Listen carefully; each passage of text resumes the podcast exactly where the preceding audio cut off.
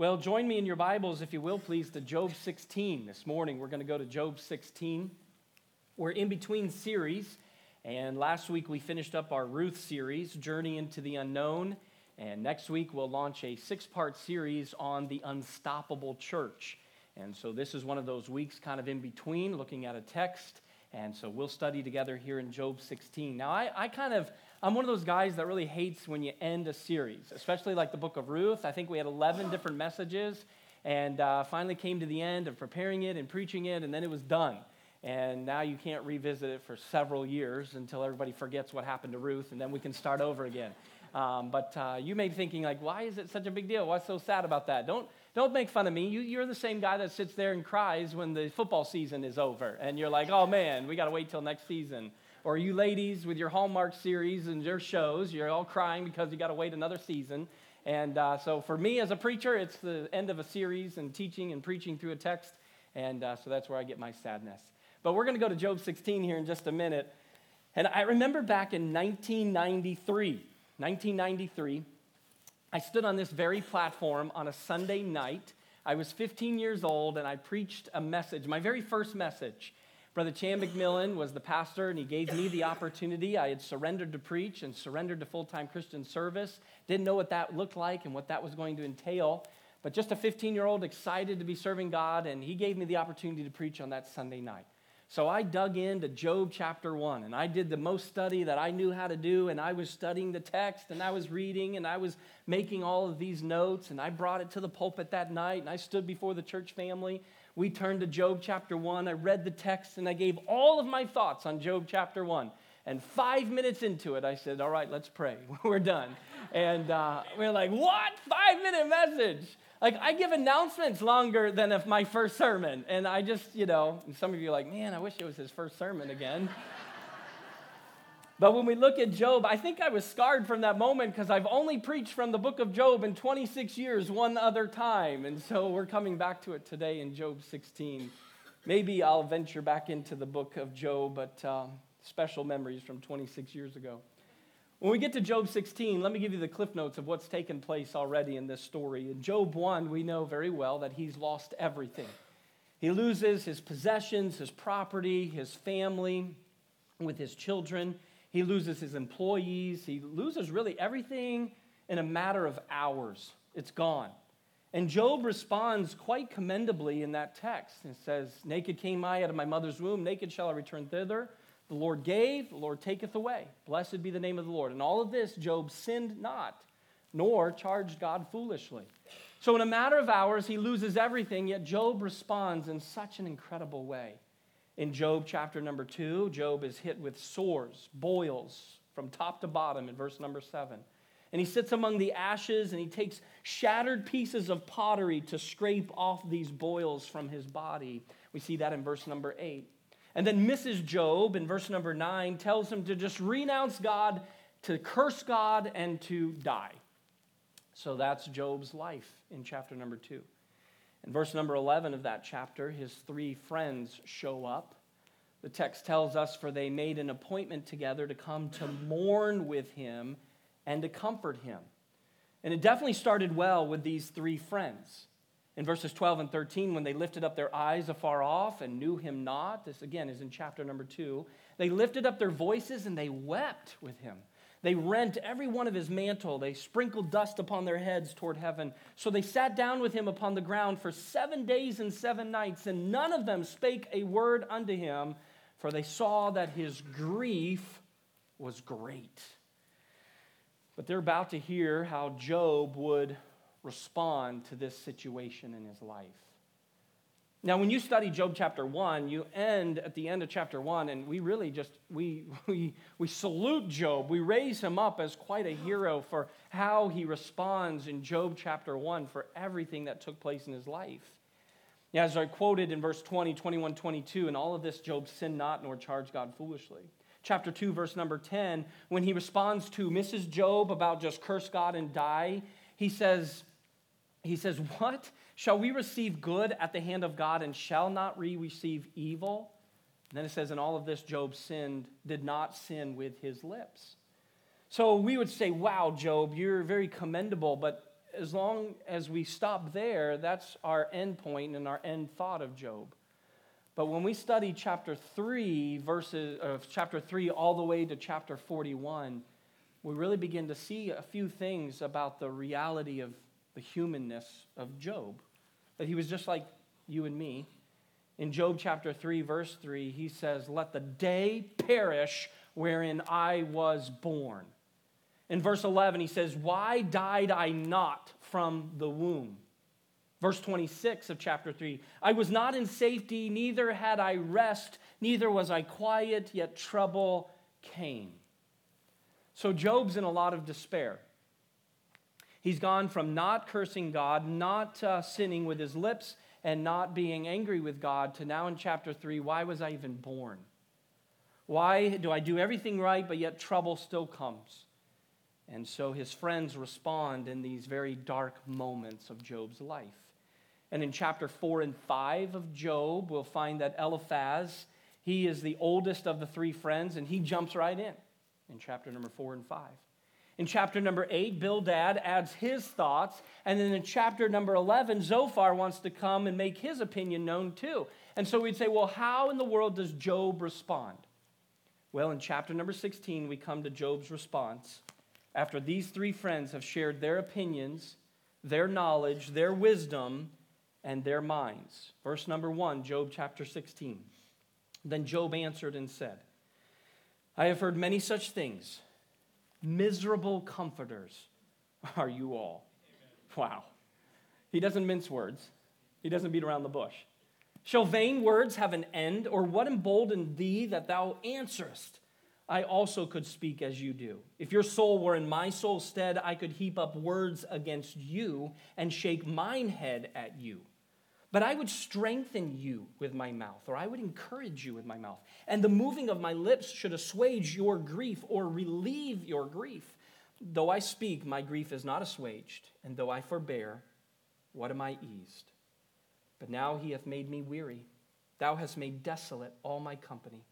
And thou hast filled me with wrinkles, which is a witness against me, and my leanness rising up in me beareth witness to my face. He teareth me in his wrath, who hateth me. He gnasheth upon me with his teeth. Mine enemy sharpens his eyes upon me.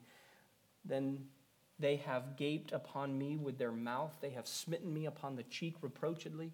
They have gathered themselves together against me. God hath delivered me to the ungodly and turned me over into the hands of the wicked. I was at ease, but he hath broken me asunder. He hath also taken me by my neck and shaken me to pieces and set me up for his mark. His archers compass me about. He cleaveth my reins asunder, and doth not spare. He poureth out my gall upon the ground. He breaketh me with the breach upon breach. He runneth upon me like a giant. I have sown sackcloth upon my skin, and defiled my horn in the dust. My face is foul with weeping, and on my eyelids is the shadow of death. Not for any injustice in mine uh, hands, also my prayer is pure. O earth, cover not thou my blood, and let my cry have no place. Also now, behold, my witness is in heaven, and my record is on high. My friends scorn me, but mine eye pours out tears unto God. Oh, that one might plead for a man with God as a man pleadeth for his neighbor. When a few years are come, then I shall go the way whence I shall not return. In this chapter, Job responds in verse number two, miserable comforters are you all. This morning, we look at such a harsh text in Job 16. But I think we can find some encouragement of how important it is that we be good comforters to one another to people that God brings into our life, the relationships that we have, the treasure that we have to know someone who is going through a very dark and gruesome time. May we never be described as miserable comforters. Let's, let's ask God to guide us and then we'll dig in. Father, we need your guidance in this text today. I thank you that the story of Job has been recorded in your holy word with absolute truth for us to be able to read and to learn from, to digest, and to be sharpened by. This morning, I know that there are probably some here that are just saying, miserable comforters, I don't even attach to that. I'm the guy that needs comfort. I'm the one going through the storm. But really, Lord, as we look at this target today, we're looking at all of us not so self focused on our own needs, but more of how do we help other people? How can we be of a, an encouragement, a guide, a strength, a shoulder to cry on, somebody to lean upon, somebody to give words of wisdom and comfort in their life? And so use this time of the book of Job in this chapter to guide us and help us to grow. In Jesus' name, amen. So you've heard the saying, with friends like you, who needs enemies? Man, I think Job's probably there. He's looking at these three guys and like, man, who needs friends when I've got enemies like you? Or with friends like you, who needs enemies? And there are two very key truths in this text that I think as we go through life's journey, we can correctly apply these thoughts of what Job is going through so that we would not be described in verse number two as a miserable comforter. In verses 1 through 14, there is this request for sympathy. Job has heard his friends speak their opinions, and now he's about to tell them, You guys are terrible at this. You guys are terrible comforters. Look at his three friends Eliphaz. He was from Teman, a place known for its wisdom. You'd see that in Jeremiah chapter 49, verse 7. In that chapter, you would see that this was a place that people were just known for their knowledge and their wisdom and their smarts. And he, Eliphaz is basing his comments on two things. First, he's basing it on his observations of life. We would see that in this phrase that he says, I have seen. He'll say that in Job 4 8, 523, and then also in verse 27 of chapter 5. Now, we understand that the observations of our life lend us to good experiences. So we're able to say, I've gone through this, or I have seen this. But it's another thing for us to be able to really come to somebody and say, wow, I've never really seen this before. Or I've really not known this before. You know what's really comforting is not the words like, I know how you feel. Right? You're like, oh, really? You do? Isn't it a lot more comforting to come and say, man, I don't know what you're going through. I wonder how this feels. I'm sorry, I have observed things and experienced things in my life, but tell me how you feel at this moment. The whole comparison issue really takes out any comfort. And then he also, his response and his comments are going to be seen by a personal experience that he uh, had one night in chapter 4, verses 12 through 21. So, this frightening experience, and then all of his observations in life, they come together to cause him to say, Oh, Job, I've seen this before. And then, with his great knowledge from being from Teman, he's got such great things to share. In chapter 15, we would find that he put great faith and trust in tradition. And so he's going to always fall back on traditional things. And that's where he's going to base his trust on traditional things. And so if it's a little radical, if it's a little different, if you're experiencing something new with someone, well, well, it's got to come back to what I saw and read in this book one time. Somebody says, I'm a lot really book smart, but have no good experience to be able to share with people. And so here was that case where he had a lot of knowledge, but nothing good to share. And the view that he had of God was really this inflexible lawgiver. And when you think about the, the thought of a God as, or our God as an inflexible lawgiver, it really takes out any mercy, fairness, justice. It really takes out any grace because it's just all very rigid there's this rigid theology that left little or no room for grace. And that's where Eliphaz is. He is going to approach his strategy of comfort with a very rigid theology. He's going to come at it with his experience of what he has already seen, and he's going to come with his knowledge. Then there's Bildad. He's the second friend. One word to describe him, and that's the word legalist. He was a legalist through and through. His life verse would have been Job chapter 8, verse 20, that said, Behold, God will not cast away a perfect man, neither will he help the evildoers. He would quote ancient proverbs, not from Solomon, but from other uh, parts of the world. He would quote these ancient proverbs, and he had a great respect for tradition. And for some reason, he was confident that Job's children died because they were sinners. Chapter 8, verse 4. Now, can you imagine that comfort? Job's lost his 10 kids. and the comfort that he gets from one of his friends is that, yeah, your kids died because they're sinners. That probably didn't help a whole lot. That probably fed to his response that said, dude, you're just a terrible comforter. The man seemed to have no sympathy for his hurting friend. Then there's Zophar. Zophar, the third friend, he's the most dogmatic of the group. He, he knows what he believes, he's going to say it, and he's not going to say it graciously, he's not going to say it tactfully, and he's just going to spout out and he is going to say it. He speaks like a teacher who would address a room of maybe ignorant freshmen who are just all over the place. And he says, Know this, chapter 11, verse 6, chapter 20, verse 4. And his approach is unfeeling and totally disconnected from the moment that Job is in. And so he's merciless. He tells Job that God is giving him far less judgment than what he deserves. Chapter 11, verse 6. Hey, hey husbands, try that with your wife sometime.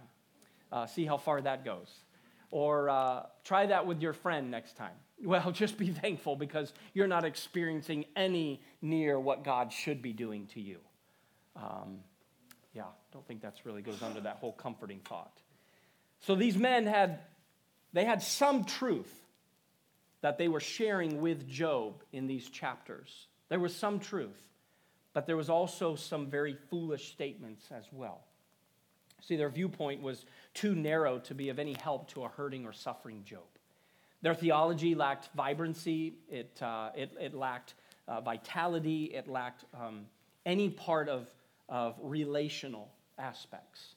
It was all about book knowledge. It was all about what they knew, and they, they had a cookie cutter response, each one of them, based on the circumstance that they were in. And so, and so we would say, well, why in the world would they respond this way? And I think that Job gives us a little insight about why their fr- his friends would respond. Why were they in this situation? Why were they so angry in their response? In Job chapter 6, verse 21, he says this For now you are nothing. This is Job saying to his friends, For now you are nothing. What does that mean? That means you have, you have proved to be no help. He says, You are nothing. You have proven to be no help. You see my casting down. You see something dreadful in my life, and you are afraid. So Job says, Why are you so angry, guys? Why are you responding this way? You have been absolutely no help with the things that you have said. You have seen my dreadful case, my terrible situation, and all you have in your response is your own fear. Was it fear to let their guard down? I believe there was some part of their fear and anger came because they didn't want to be next in Job's situation. I mean, these guys ultimately believed that what Job was experiencing was the wrath of God on his life. Now, we look back thousands of years later because we have the text and we can see what happened in Job chapter 1 how the enemy of God and how, the, how Satan came and uh, was given permission to take things away from Job and how he was able to strike his health but could not take his life. So, yeah, we get, we get a little glimpse of that. But if we didn't know chapter number one, how many of us in here just have it in us that we're going to respond like his three friends responded. Uh, like, how many of us in here, like, that just becomes our natural thing? Somebody suffering? Well, it's probably just God's judgment. You lost your children? Well, that's just because they're sinners. You're going through issues? Yeah, just be glad it's not this, but you got this. All rigid theology that lacks life and grace. And so, do we ever respond that way because we're afraid? Or do we ever respond that way because we're angry? You notice that sometimes when we try to comfort somebody, we miss the mark because we're dealing with our own anger issues. Like maybe we didn't appreciate how they responded, or what they said, or who they are, or what they do. Or maybe we're just angry at life ourselves or maybe we look at somebody else's situation where they could use some comfort and we're like, yeah, if they only knew half of what my life was like, they wouldn't have their own pity party. That comes out of a spirit of anger. That comes out of an own insecurity instead of looking to the needs of someone else. So God allowed Job to be used to really destroy their shallow theology and to challenge them to go deeper into the heart and mind of God. That's what Job is going to do. Job's circumstance, not being judged because of sin, it robbed them of their peace and their confidence. Now, this made them respond out of fear and anger. Here's what Paul Tor- uh, said. It's in your notes, but we are nearly always longing for an easy religion, easy to understand and easy to follow. Now, listen a religion with no mystery, no insoluble problems, no snags, a religion that would allow us to escape from our miserable human condition, a religion in which contact with God spares us all strife, all uncertainty, all suffering, and all doubts. In short, we're looking for a religion without the cross. When you think about that, we so often forget about the call to discipleship, where Jesus Christ said, if you're going to truly follow after me, it means that you're going to deny yourself and take up your cross in order that you can follow me. The call to discipleship was so great in the New Testament that all of the multitude that would follow Jesus day in and day out to see the next miracle, to experience what God was going to do, to sit and listen to the teaching of Jesus. And all of that, though, when the cost of discipleship came where rubber meets the road, the Bible tells us in the Gospel of John that many walked away, never to follow again. Why? Because the cost of discipleship or the cost of following Christ is, is real and it's heavy. And so we look to follow after Jesus Christ because we hope that everything's going to be smooth sailing things don't turn out well, we wonder why it's even worth to follow Jesus Christ. We want a religion, we want a relationship, we want something that has no snag, we want something that has no suffering, we want something that's not going to bog us down. We want smooth sailing in life. And here we're reminded in Job's life that following after God does not always mean, never means, smooth sailing with no snacks. So when the heartaches come, how will we respond? What's going to take place? In verse 4 and 5, Job states that if the roles were switched, he would treat them with understanding and comfort. Doesn't that seem to be the way in life? The people who share the most comfort are the ones who've gone through the hardest of times. The ones who are able to sympathize and empathize with others are the ones who have had some really difficult times in their own life. We understand that trials are either going to make us better or bitter. And hopefully, they're going to make us better so that we're able to use that to comfort others and to pour into other people. We use our observations. We can be like Eliphaz. We can go through circumstances in life and see all of our observations that we experience. And we can come to the table knowing in our own heart and mind how that person must be feeling, how they must be suffering without having to use the words ourselves to try to denounce their feelings and suffering in order to lift ourselves up. You know, sometimes we fall into that trap. And we really think too highly of ourselves.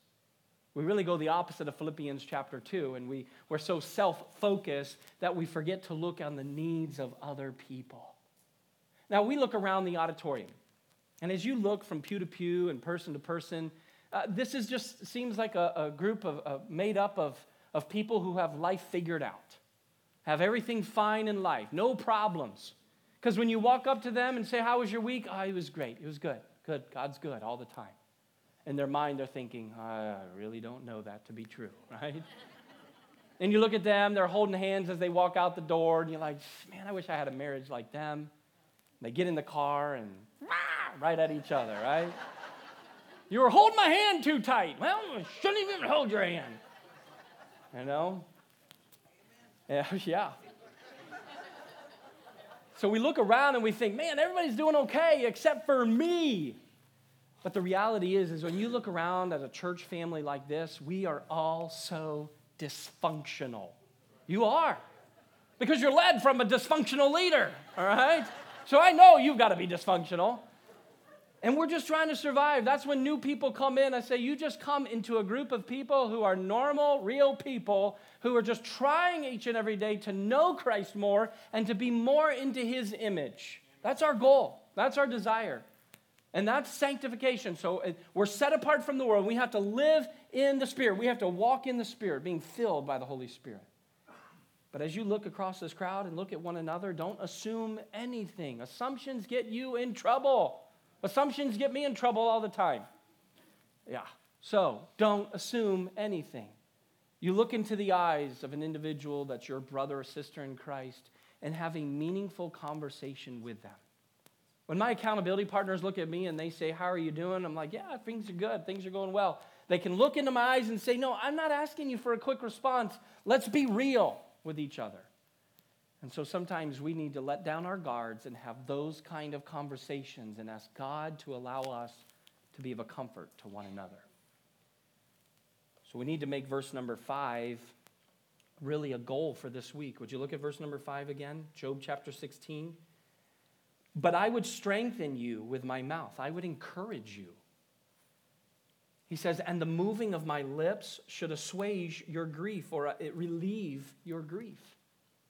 Job says, if the roles were switched, this would be my goal. This would be my desire that I would encourage you, that I would strengthen you, and that I would relieve you from your pain. Can you make that as a goal this week? Can you say, God, would you take verse number five and would you make that a reality in my week as I deal with kids, my children in my home, as I deal with my spouse, my husband, my wife, as I deal with my fellow employee, uh, employee mates, uh, co-workers, as I deal with my employer, as I deal with people in my life? Would you allow me to be, to be a blessing and encouraging with my mouth and that I would relieve people from their grief? You know what? Let's pray right now. God, we need your help so that we would be an encouragement to other people. For some, that's a, a, spiritual gift. It comes very naturally. They're very compassionate and they're very much an encourager. But somebody says, well, you know, it's just not my spiritual gift. That's no excuse. You don't just, you don't just throw it away and say, well, I don't, I don't need to be a bearer of grace with my lips. Because in James, we're taught that. In Ephesians chapter 4, we're taught that. We're taught that our speech should be, um, the, the hearers of my speech should be given grace and edification. So this week, collectively, we commit ourselves to you to be an encourager with our lips and to be a relief from somebody's grief. I don't know what that looks like practically, but I know that I want to do that in my life. And so, would you help us this week? Amen. Ironside wrote this. It was an illustration about this thought, and he said he thinks it's a pastor friend of his that wrote this, Pastor Dolman. And he says, I believe I heard him tell how he was sitting at his desk one day when he heard the, the door creak to his office, and suddenly there was a sharp cry of pain. Looking up from his desk, he saw his little daughter who had started to enter the room when her little fingers had been caught in the door. I hate that. So he jumped and he called the mother to come. You better come and look after this little girl. The mother came and taking the child said tenderly, Does it hurt so dreadfully? Oh, mommy, it hurts so bad, said the child. But the worst is that daddy didn't even say, Oh, I'm sorry. we like people who say to us, Oh, I'm sorry. That little girl had it right on target. You know, some of us are just so busy in life. We're so consumed, or we want easy patches we want easy responses. It's going to be fine. Don't worry. Don't fret. It's going to be okay. And sometimes that seems to be our natural response. It doesn't have to come from somebody with compassion that's going to take a moment to say, Oh, I'm really sorry. Because that can come from within all of us that we're not a miserable comforter, but being led by the Holy Spirit, we too can be an encouragement and help to others. Job will take the next several verses, verses 6 through 14, to express his viewpoint of how he believes God has, has painted this target on him so that the archers will shoot and, and, and everything will be targeted right at him. That's where he's at. That's what he believes. And so here, Job is going to request for affirmation in verses 15 through 22.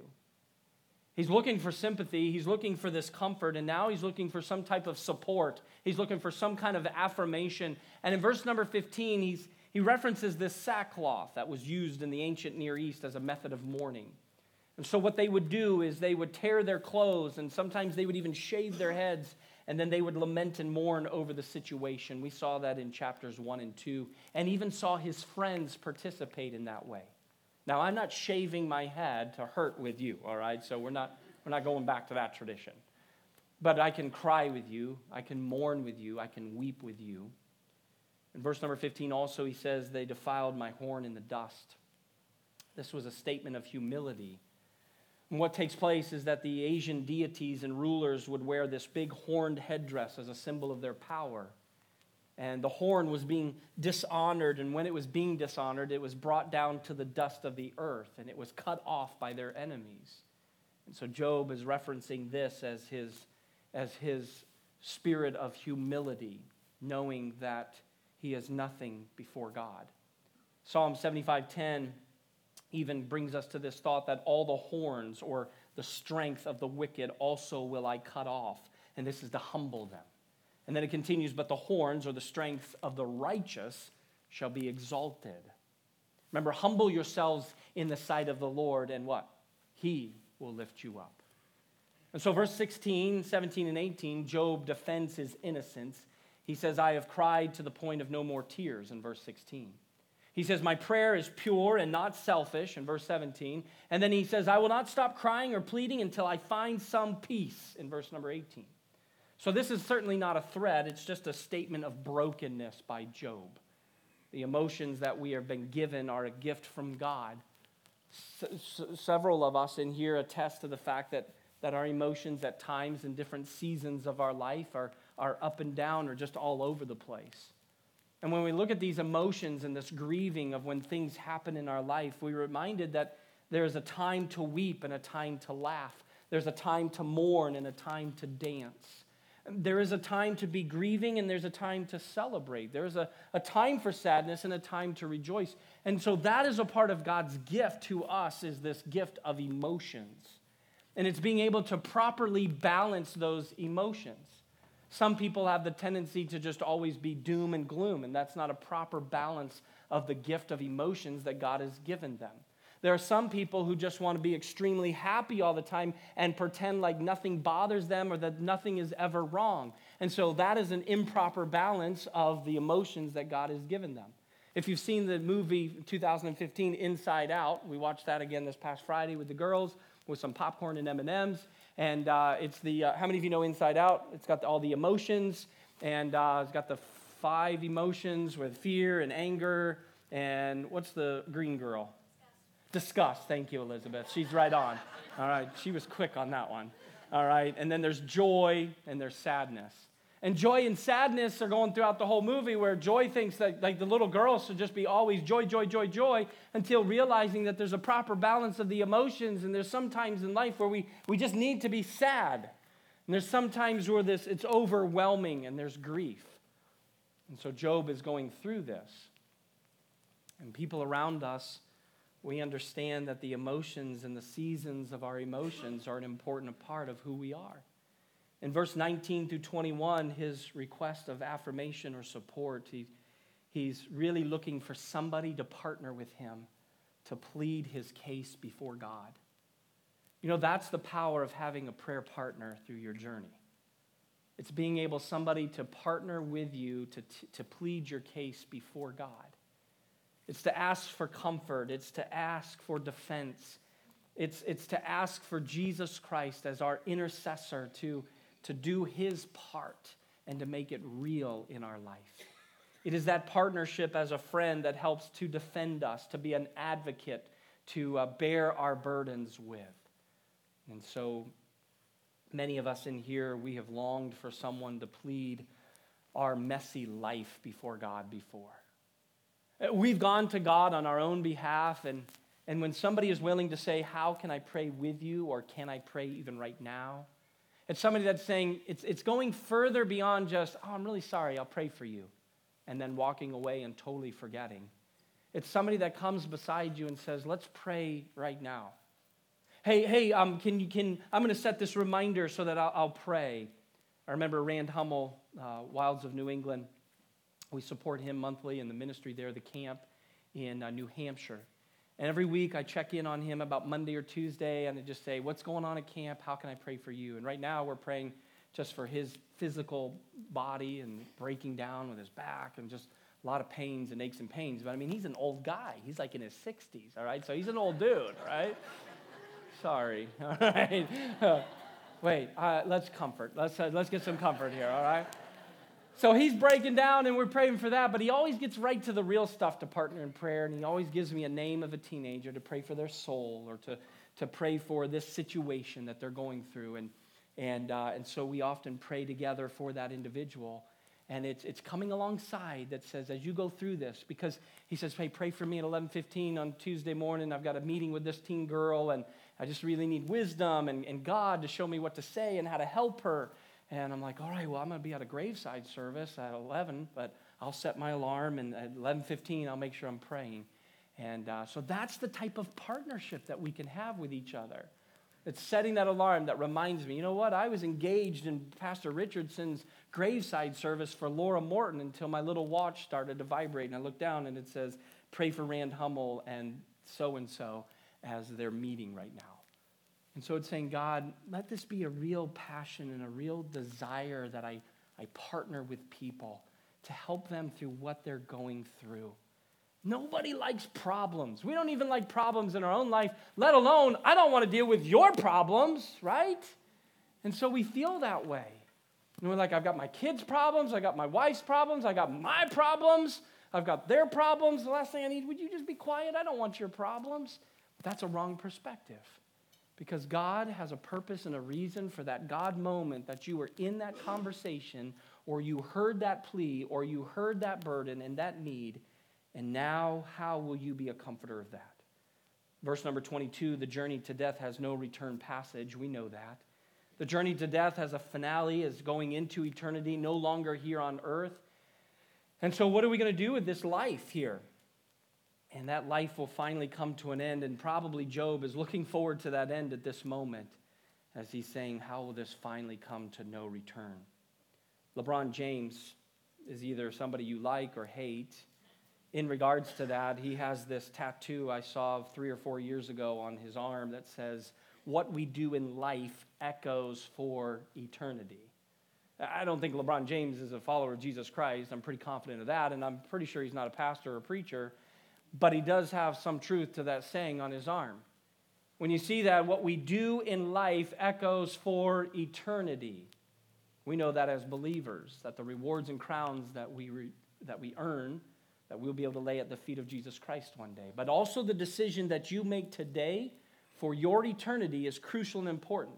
John chapter 3, verse 16 tells us about the gift of love, and that is that God Himself gave His only Son, Jesus Christ, to die on your behalf. Romans 6 tells us that the wages of sin is death, but the gift of God is eternal life through Jesus Christ our Lord. I had a conversation with someone this week that just didn't think that there was only one way to heaven, and John 14, 6 is where Jesus said, with absolute truth, I am the way, the truth, and the life. No man comes unto the Father but by me. And there may be somebody in here where you're trying to think that there's going to be multiple opportunities or multiple ways in order for you to get to heaven one day. But the truth is is that there is only one way. And you may say, "Well, that's ignorant for you to believe that." No, it's powerful to believe that. And it is by faith that we believe that and it's life transforming to believe that. You bank your thoughts on multiple gods, multiple avenues, or multiple ways to get to heaven, and you look to check your own heart to see what peace and comfort comes when you have to face the reality of death one day. Because as you face your death, you're going to wonder did I do enough? Did I say the right thing? Am I in the right place? Do I believe in the right way? But there's that confidence that comes when it's all turned into Jesus and only Jesus. And He's the only way.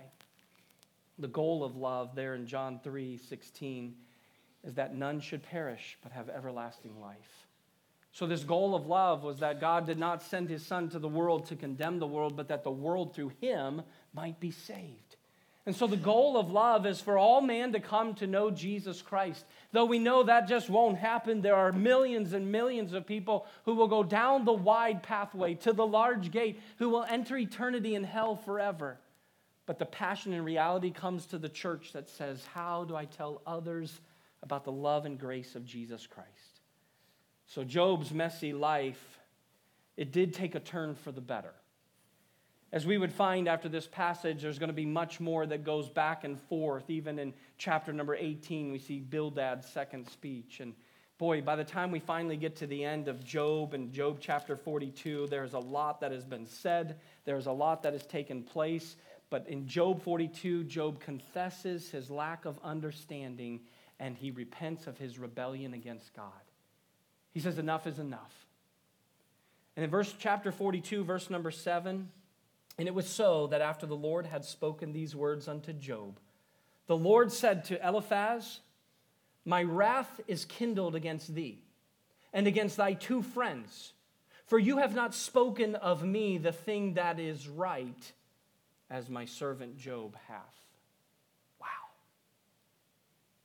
How devastating would that be for God to tell you the things you have said to comfort somebody else has not been of God? The things that you have thought you are doing to be a help has been the total opposite of godliness. That's what God's telling Eliphaz and his two friends. And so God is going to restore Job with double what he had before. He blesses him. In verse number 17 of chapter 42, Job dies being old and full of days. What that means is in the Hebrew that he was satisfied and full of life. So, the lessons we learn here as a comforter, as John Henry Jowett said, God does not comfort us to make us comfortable, but to make us comforters. And so God's comfort is never given, it's, it's always on loan to us. God expects us to share it with others. Parents, what's your home like? Is your home just geared to the negativity of life? Always something to complain about, always something to go against, always something that is against you.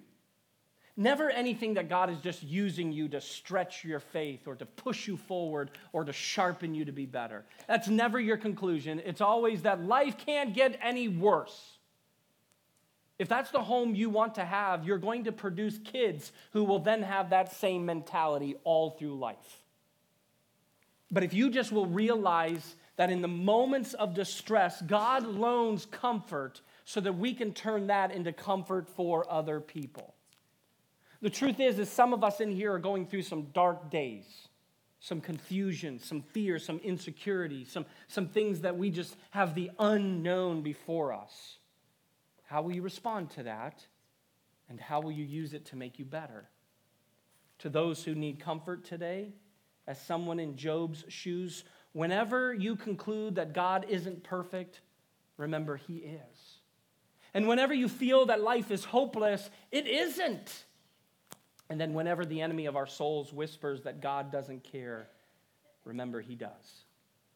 In Job 13, verse 15, he said, Though he slay me, yet will I trust him. Wow.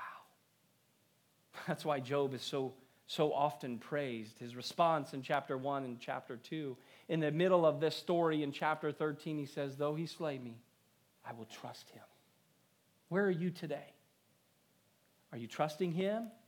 Are you taking the comfort he gives to you and passing that on to others? May we never be described as miserable comforters, ever in our life.